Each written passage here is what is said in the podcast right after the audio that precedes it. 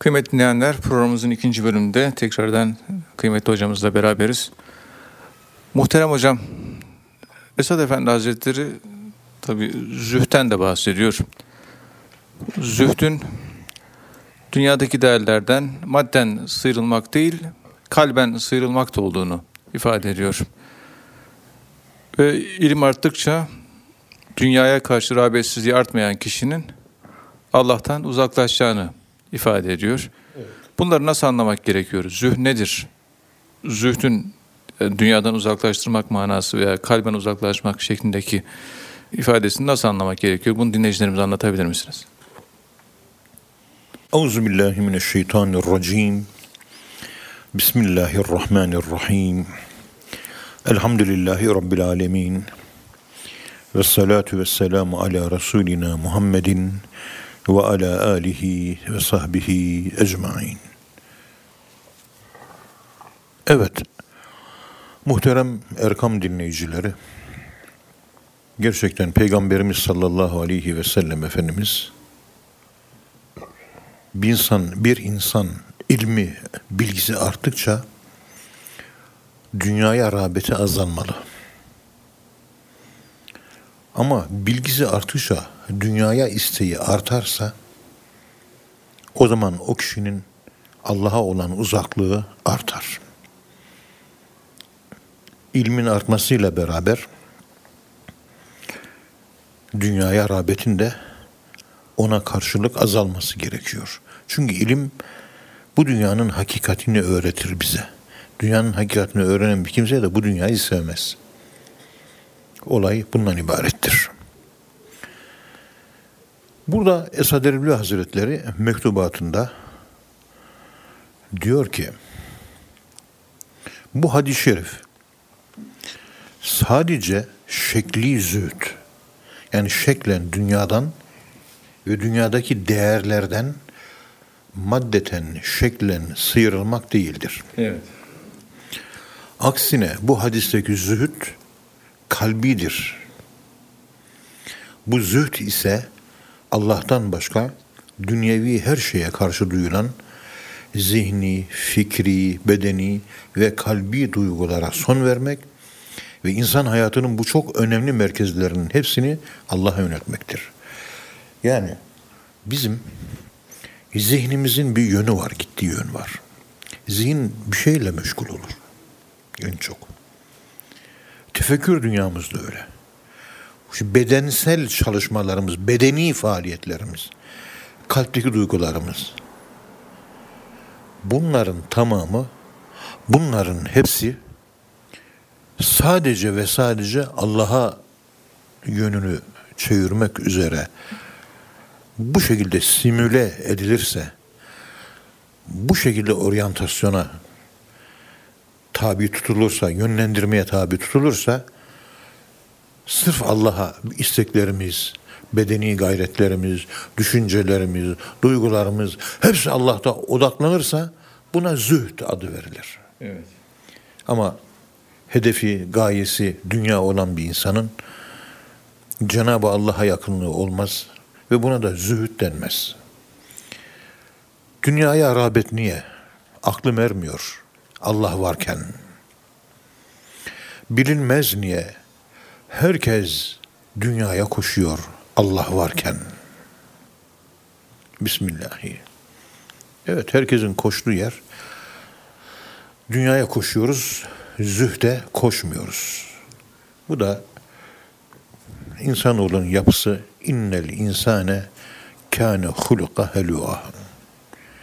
İnnel insane huluka helûâ. Ve kânel insane huluka helûâ. Neyse ayet-i kerime. Evet. İnsan yaratılışta kapitalist olarak yaratılmıştır. Olay bundan ibarettir. Yani mal yığıcı, mal sevici, dünyacı olarak yaratılmıştır.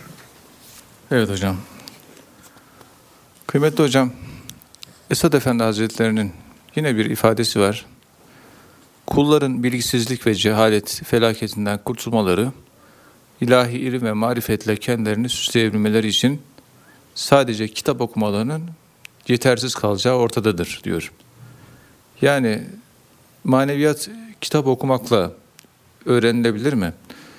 Veya bu kitap okumak e, yani bu konuda tam manasıyla yeterli olur mu? Bununla alakalı dinleyicilerimize bilgi verebilir misiniz? Esad Efendi Hazretleri'nin konuyla alakalı ifadelerini değerlendirebilir misiniz? Buyurun efendim. Euzubillahimineşşeytanirracim. Bismillahirrahmanirrahim. Elhamdülillahi Rabbil alemin ve salatu ve selamu ala Resulina Muhammedin ve ala alihi ve sahbihi ecmain. Kitap okuyarak maneviyat elde edilmez. İşte ilim, ilim, ilim.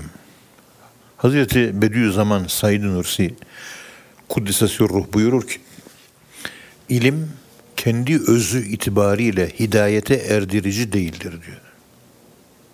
İlim özü itibariyle hidayete erci, erdirici değildir diyor. Yani bilmek inanmayı gerektirmiyor. Bir zamanlar bizim bir hadis profesörümüz vardı. Ignaz Goldziher adında bir batılı oryantalist İslam'a dair pek çok eserler yazmış.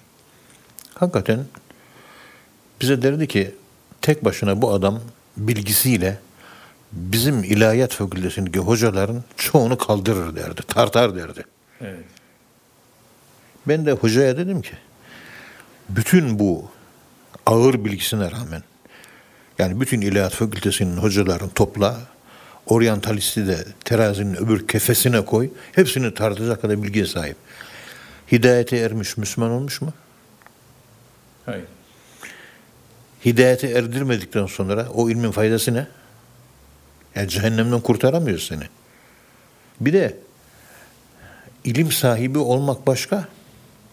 Mesela ilim sahibi sodyum klorür Na işte Cl, Na2Cl 4 sodyum klorür tuz. Bunu ben öğrendim. Bu bir ilim. Tamam bildim. Bu beni kurtarır mı? Yok. İlmin geldiği yeri bilirsem, ilmin özünü bilirsem beni o kurtarır. İlmin geldiği yer Allah'tır. Bütün eşya bir zamanlar Allah'ın ilmindeydi. Sodyum klorür sadece fenomen. Nomeni, merkezi nerede? Özü nerede bunun? Onun için ilim öğrenme, ilim tahsili ayrı bir şey. İlmin ilmi, ilmi öğrenmenin tahsili ayrı bir şey. Evet. İlim ilim bilmektir. İlim neymiş? İlim bilmektir. İlmi ilmetmektir. Yani ilmin özüne girmek. Özü ne Allah'tır. El Alim ismidir. Ve alleme Adem el esma külleha diyor ya. Ve alleme. Bak alime fiili orada da var. Evet. İşte bilginin geldiği arkelere, temele, kökene ulaşmak. Nomen, özü ne bilginin? Oraya ulaşabilmek. Bütün mesele bu. Sırf kuru kitap okuyup bilgiyi elde etmek ayrı, bilginin bilgisini elde etmek ayrı. Evet. Bununla ilgili Cesar Hidalgo'nun MIT'de Amerika'da yazmış olduğu How the Knowledge Grows from Atomic to Economics diye ödül kazanan bir çalışması var. Yani bilgi nasıl büyür? Fizik atom atom fiziğinden iktisat bilimine kadar her alanda bilgi nasıl büyür? İşte bilgiyi büyütmektir. Bilginin büyümesi demek, bilginin hakikatine varmak demektir. Evet. Yani oluş, bilmek ve olmak. Esad Efendimiz buyuruyorlar ki, kulların bilgisizlik ve cehalet felaketinden kurtulmaları, ilahi ilim ve ilahi marifetle kendilerini süsleyebilmeleri için sadece kitap okumalarının yetersiz kalacağı kanaatindedir. Yani ilahi bilgiyi, esas bilgiyi öğrenmek istiyorsanız, marifetullah'a ulaşmak istiyorsanız, onunla ilgili, marifetullah ile ilgili kitapları okumak yetmez diyor, kitap evet. okumak. Ayrıca bilgisini kemal mertebesinde yaşayan kamil ve terbiye yeteneğine sahip bir mürşidin huzurunda diz çöküp onun eğitmesiyle de yetişmesi gerekir. Bir maneviyat üstadının nefsini fani etmiş, kemal sahibi bir öğretmenin, bir mürşidin huzuruna diz çökecek. Onun eğitmesiyle eğitilmesi gerekir. Evet. Yani ameli, pratik bir yönü var. Yani bilginin ameli, e, e, pratik e, yönü çok önemli. Yani özellikle tasavvufi bilgiden mi bahsediyor hocam burada yoksa tüm bilgiler için bu geçerli mi? Yani bu ta- tasavvufi bilgi mi burada kastedilen acaba? Eşyanın hakikatinin bilgisi. Yani olmakla alakalı bir şey. Yani şu dış dünyada kedi var değil mi? Kedinin bilgisi. Tamam. Kedi anatomik olarak şöyledir, böyledir. Anladık. Ama o dış dünyada gördüm bakın her bir sürü eşyalar, şekiller, her şey var. Bunlar aslında hep sembol değer hepsi.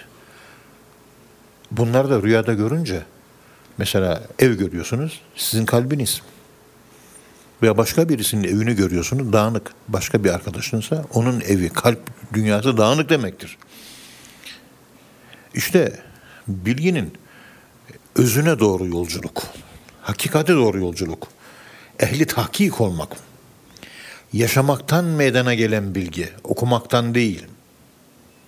Okumada meydana gelen bilgiyle yaşamaktan meydana gelen bilgi birleştirilir. İşte maneviyat o zaman ortaya çıkarır. Buna biz kısaca bilgiye aşk kalitesi katmak deriz. Kalpten gelen ışıkla akılda bulunan ilmin aydınlatılması deriz. O ilim seni doğru yola götürür. Seni doğru yola götürdüğü gibi başkasını da yolunu aydınlatır, doğru yola götürür. Evet.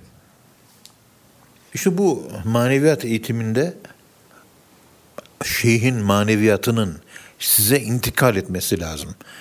Şu maneviyat eğitimi mananın manaya doğru yolculuk yapması. Yani manaya yolculuk yapmak. Nasıl olacak? Ben sana yolculuk yaptım bak yanındayım şu anda. Ama ben seni sevmiyorum ki. Ben senden nefret ediyorum. Dıştan yan yana gözüküyor ama içimizde aramızda en az bin kilometre mesafe var. Soğuğuz. Ama bin kilometre öte uzaktayım ben. Ta Sofya'dayım, Bulgaristan'dayım. Ben seni çok seviyorum. Sen benim şeyhimsin. Biz sen benim yanımdasın. Sami Efendi Hazretleri'nin buyurduğu gibi. Yanım, yanımızdaki Bağdat'ta, Bağdat'taki yanımızda derdi. Yakınlık, cismani yakınlık kastedilmiyor. Manevi. İşte maneviyat, şeyin manevi mirasının müride geçmesi için müridin şeyhine bu aktarımı sağlamak üzere ilgi duyması, sevgi beslemesi, rabıta yapması gerekir. Evet. Rabıta sevmek demektir. Ve neyi severseniz zamanla onun rengini, onun şeklini, onun karakter yapısını alır. Bu şekilde aynileşme ile ideal insana benzemeye çalışırız. O da Peygamberimiz sallallahu aleyhi ve sellem Efendimiz'dir. Şeyh efendiler de kendilerini peygamberimize benzettiği için şeyhimize benzememiz demek peygamberimize de benzemek anlamına gelir. Arada bir fark yok. Evet. İşte maneviyatın elde edilmesi için kuvvetli bir rabıtaya ihtiyaç vardır diyor. Evet hocam. Müridin, mürşidinin rabıtasına olan güveni, bak müridin, mürşidine yaptığı rabıtaya olan güveni, ilim öğrenmek isteyen bir öğrencinin hocasının anlattıklarına olan bağlılığından, rabıtasından daha üstün olmalıdır. İşte İlahiyat Fakültesi'ne talebe geliyor bize, biz anlatıyoruz, bizi seviyor ve dediklerimize inanıyor. Ondan sonra ondan bir şeyler öğreniyor. Hocamız doğru söylüyor diyor, dinliyor ve inanıyor. Yani ona inanmasa, hocasına bir ilgi duymasa, hocasına güvenmese, itimat etmese İkna olamaz. Yani. ikna olamaz. Olmadığı için bilgi sahibi olamaz. Evet. Şimdi bir mürit, bu maddi bilimlerdeki, zahiri ilimlerdeki bir öğrenci, e, alim ve müteallim arasındaki öğrenci ve öğretmen arasında ilişkinin, bağın, manevi bağın gücünden daha fazla bir bağla bir kişi kendi şeyine bağlanması gerekir. Maneviyat sahibi olmak istiyorsanız. Maneviyatın kaynağı bizzat Allah'tır. Ondan sonra peygamberimiz, ondan sonra onun mirasçıları olan mürşid-i kamillerdir. Olgun irşat ediciler. Olgun olmayan değil, olgun irşat ediciler. İşte dervişteki bu kalbi rabıta sevgi bağı çok güçlü olursa dervişin kalbinde Allah'ı zikretmek, çektiği zikirle ürpermek kendiliğinden meydana gelir ve zorlanmadan meydana gelir. Bunun sonucunda da Allah ile kulu arasında yakınlık ve sevgi doğar. Çünkü ben rabıta yapıyorum. Acaba yapabiliyor muyum? Yapabilir miyim? Yapabiliyor muyum? Gerçekten muvaffak olabiliyor muyum? Yaptığım rabıtada başarılı olduğumun delili de nedir? Şeyime rabıta yapıyorum. Yapınca Allah'ı zikretme arzusu çoğalıyor. Ha demek ki rabıta doğru. Allah'ı zikretme arzusu artıyor çünkü. O kadar rabıta yaparım ama kalbimde de Allah'ı zikretme arzusu olmaz. Rabıtadan noksanlık var demektir. Evet. Rabıta Türkçe tam karşılığı ilgi duymaktır. Okulda biz ders verirken genellikle dikkat ederim. Bazı talebeler toplu olarak bir hocayı sevmez. Sınıf. Bazı sınıflar var. Hocayı talebelerin hepsi çok sever. Eğer talebeler toplu olarak bir hocayı çok seviyorsa o derste talebelerin notları çok yüksek oluyor. Sınıfın toplu olarak sevmemiş olduğu hocalardan alınan notlar da hepsi sınıf ortalaması düşük oluyor.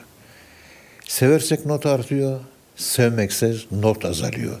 Şeyhimizi seversek notumuz artar, şeyhimizi sevmezsek notumuz azalır. Onun üzerinden peygamberimizi seversek notumuz artar, peygamberimizi sevmezsek notumuz azalır. Allah sevgisi de böyle. Hep birbirlere ilgi duymak. Şuna ilgi duyuyorum. Yani ben onu seviyorum, ondan hoşlanıyorum. Kalbi bir yakınlık ve inşirah duyuyorum. Mutlu oluyorum. Hüdayi nabit yetişen ağacın meyvesi ham olur. Bahçıvanın baktığı ağaçların lezzeti tam olur. Bismillahirrahmanirrahim. Allah bize de bahçıvan vermiş. Bize güzel bakıyor. İnşallah biz de yarın bir gün hamlıktan kurtulur. Yenilebilir tatlı bir elma, armut neyse bir şeyler oluruz. Vesselam, temmel kelam, hasselel meram, ila yevmil kıyam. Hocam çok teşekkür ediyoruz. Allah razı olsun. Vermiş olduğunuz bu kıymetli bilgiler için. Muhterem dinleyenler bir program daha sonuna geldik. Bir sonraki programda tekrar buluşmak ümidiyle hepinize Allah'a emanet ediyoruz. Hoşçakalın efendim. Kıymetli Erkam Radyo dinleyenleri, Bir Gariplerin Kitabı programında daha sizlerle beraberiz. Öncelikle hepinizi saygı ve muhabbetle selamlıyoruz. Bu programda malum olduğu üzere kıymetli hocamız Ethem Cebecioğlu hocamız, Profesör Doktor Ethem Cebecioğlu hocamız bize Esat Efendi Hazretleri'nin hayatından, eserlerinden, menakıbından, tasavvufi görüşlerinden bahsediyorlar. Ben hemen hocamıza dönmek istiyorum. Kıymetli hocam, zikrin huzura ön hazırlık olduğunu söylüyor Esat Erbili Hazretleri. Tasavvufta huzur nedir? Zikrin kişinin huzurunu elde etmesine katkısı nelerdir? Dilerseniz bu şekilde başlayabiliriz. Euzu billahi mineşşeytanirracim. Bismillahirrahmanirrahim. Elhamdülillahi rabbil alamin.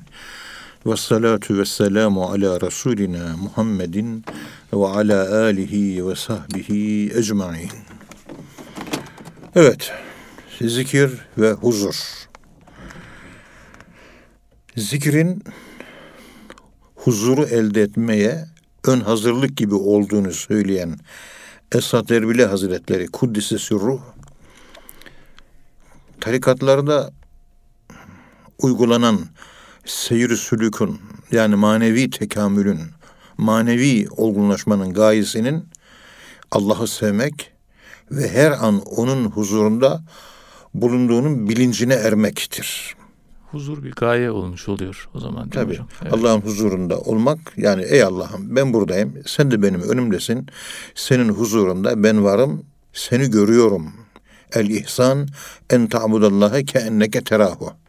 Biraz daha olgunluk kazanırsa fe inlem tekün terahu fe innehu yerake. Ben onu görüyorum. Biraz daha olgunluk kazandığınız zaman huzur e, sıçrama yapar.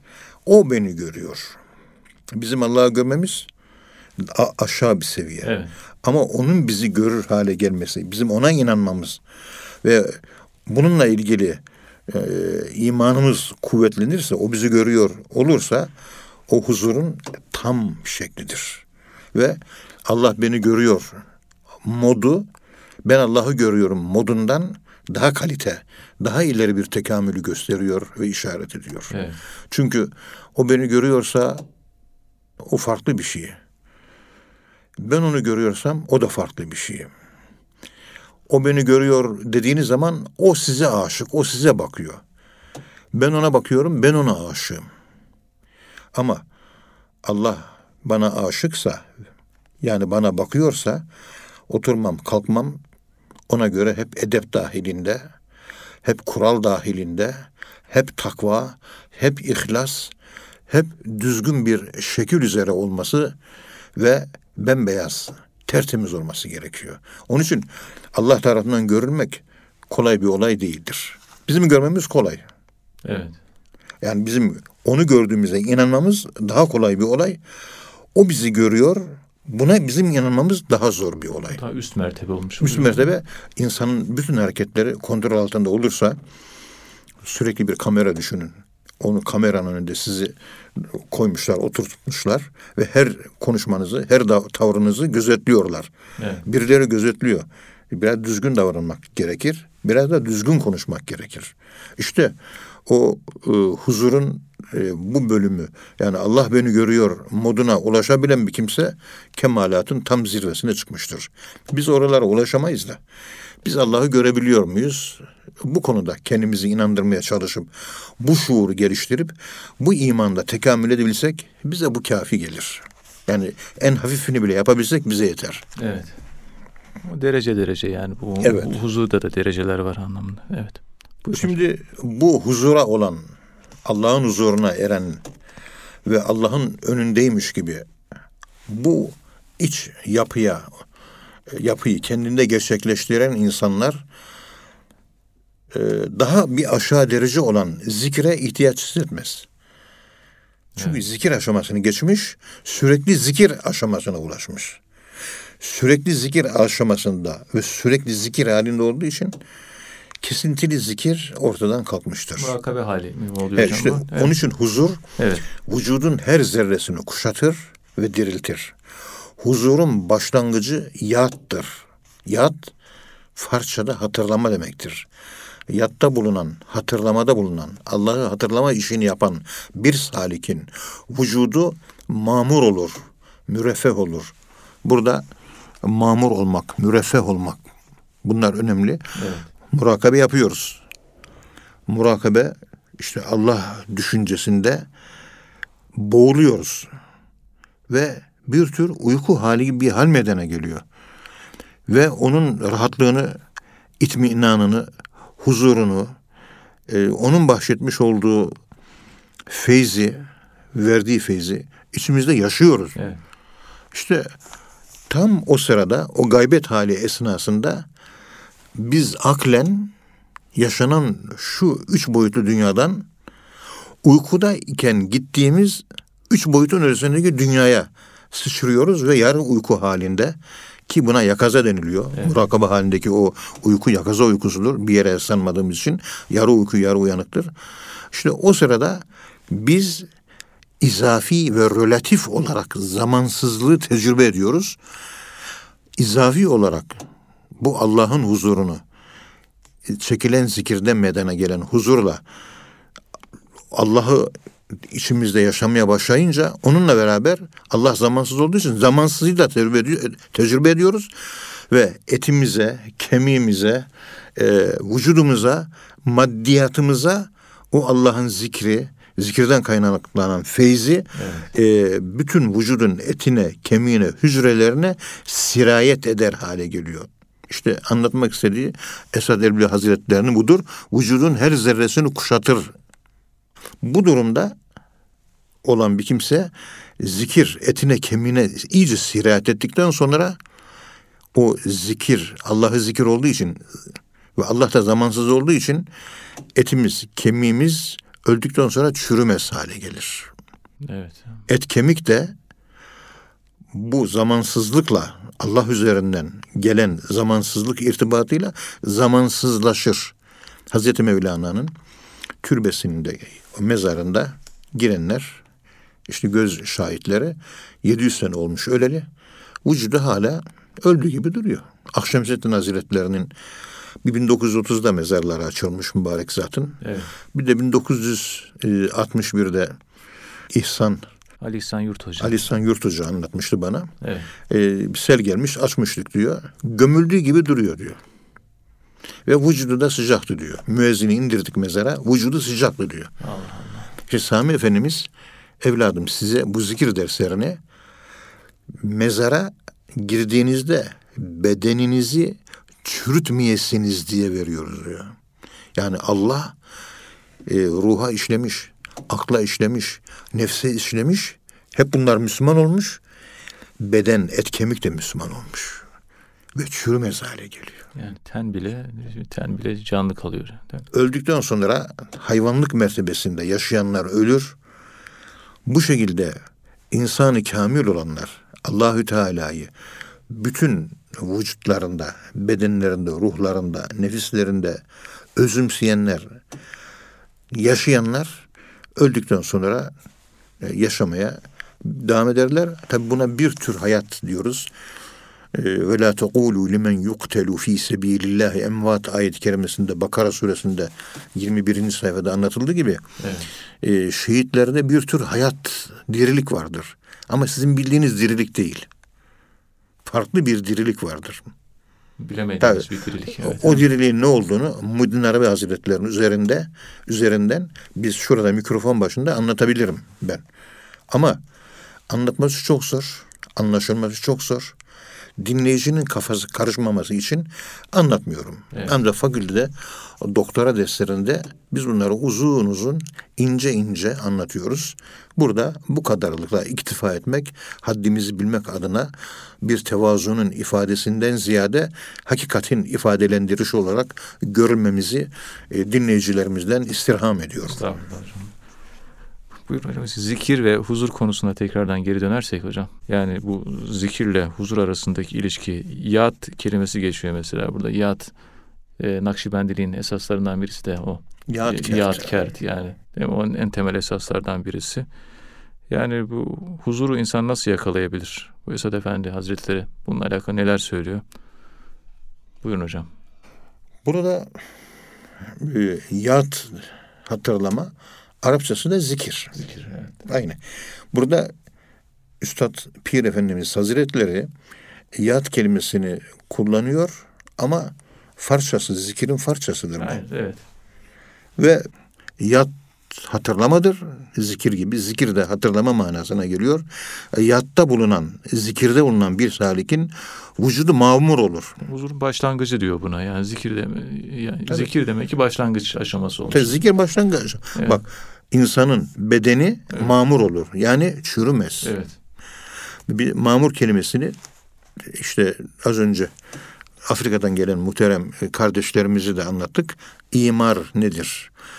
İmar ömür bildiğimiz şu ecel, zaman, takım yaprakları ve saati, yelkoğan ve akrebin dönüşü o zaman değil. Ömür o manaya değil. Evet. Ömür tamir manasına. Yani bizim içimizde bizde her insanda ve lakat e, kerremna beni Adem ayet-i kerimesi bir. Ve alleme Adem el esma'e küllaha.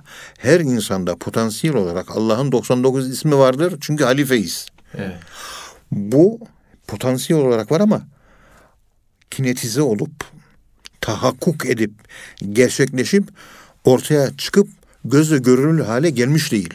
Yani merhametimiz var ama yüksek merhametimiz yok. Demek ki eksik merhametle biz tamire yani içimizdeki o kabiliyeti açığa çıkarmaya muhtacız. Zikirle eksik merhametimizi tamama erdiriyoruz. Bu gibi Allah'ın 99 ismini, e, cömertliğini, affedişini, rezzaklığını, bağışlayıcılığını, kusur örtürücülüğünü, efendim söyleyeyim affı sevmek. İnsanlar bunlar arttığı zaman insanlar kendilerini imar ediyorlar, mamur ediyorlar. İçlerinde zaten vardı, Allah tarafından konmuştu. Bu bir arke idi. Prototip ilk olan evveli Doğuştan gelen getirdiğimiz bir şeydi bu. Evet. Bunu biz diriltiyoruz, hareketli hale getiriyoruz, kinetize ediyoruz. İşte o zaman mamur insan oluyoruz. Esad Erbil Hazretleri de bu şekilde Allahu Teala Hazretlerini sürekli huzurla, sürekli zikreden bir dervişin vücudu, bedeni mamur olur, imar edilmiş olur ve müreffeh olur. Yani gece kondu gibi olmaz. Evet. Daha lüks bir villa haline gelir. Daha güzel bir saray haline gelir. Daha sofistike, daha güzel, böyle daha estetik bir maneviyat yapısı üst zirvelere sıçrar. Kaliteli insan olur yani.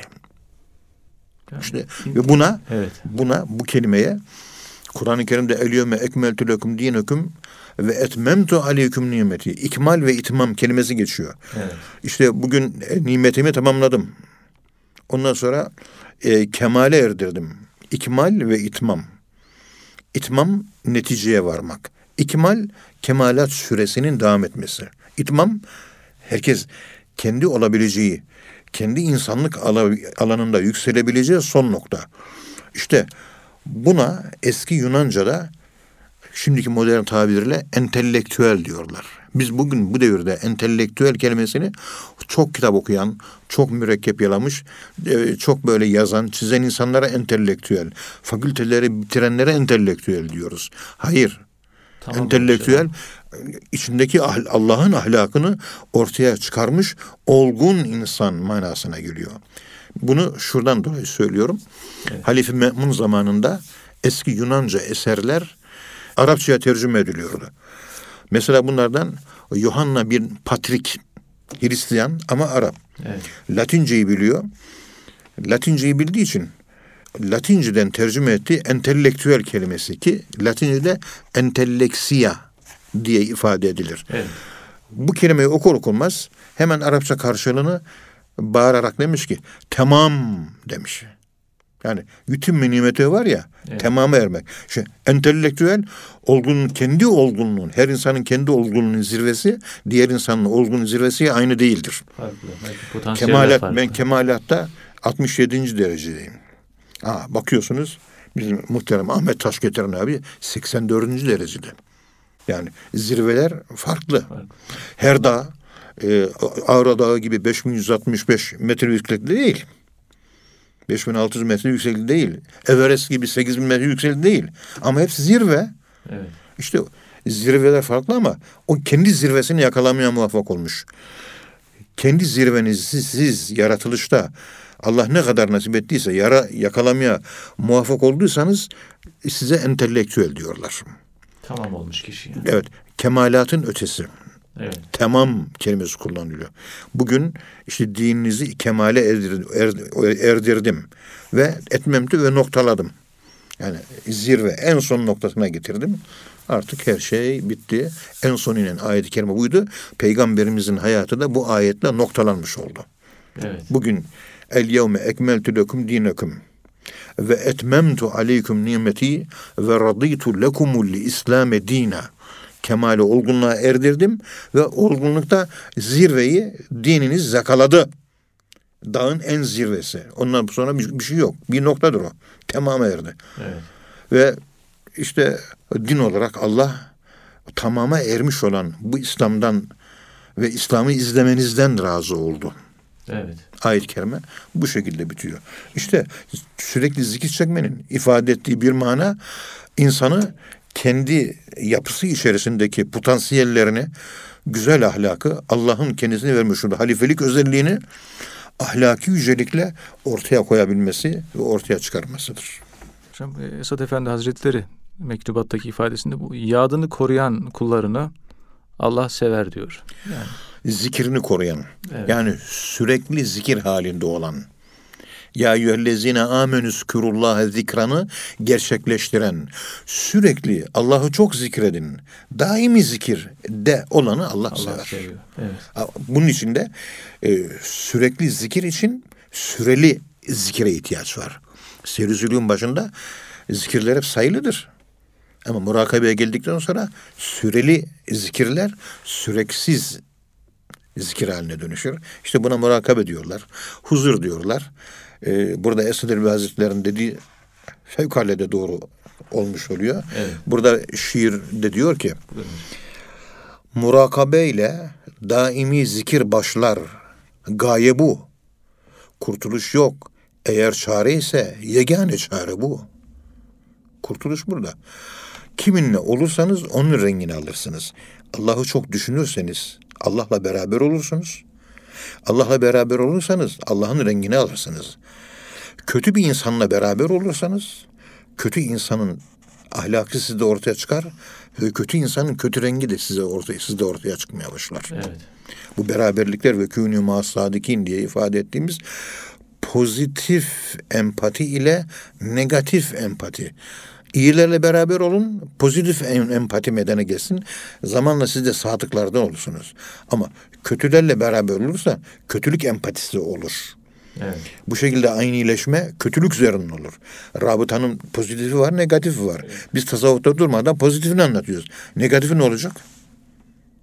İşte negatifini anlatırken o Sadi Şirazi Hazretleri Gülistan adlı eserinde baktım bir hamamda toprak gördüm gül kokuyordu diyor. Evet. Niye gül kokuyorsun diyor sordum. Bana dedi ki "E, güllerin yetişmiş olduğu bir bahçedeydim. O gülün şebnemlerinden gelen kül kokuları benim üzerime dökülüyordu. Dolayısıyla güllerin o güzel kokusu bana sindi. Ve güle arkadaşlık yaptığım için ben de zamanla o gül gibi gül gibi kokmaya başladım diyor. Evet. Ne güzel. Peki dikenle arkadaşlık yapan topraklar ne yapsın? Bu insanoğlu topraktan yaratıldı. Evet. Gül gibi insanla arkadaşlık yaparsa bu topraktan yaratılan insan e, gül gibi insanlar gibi kokmaya başlar.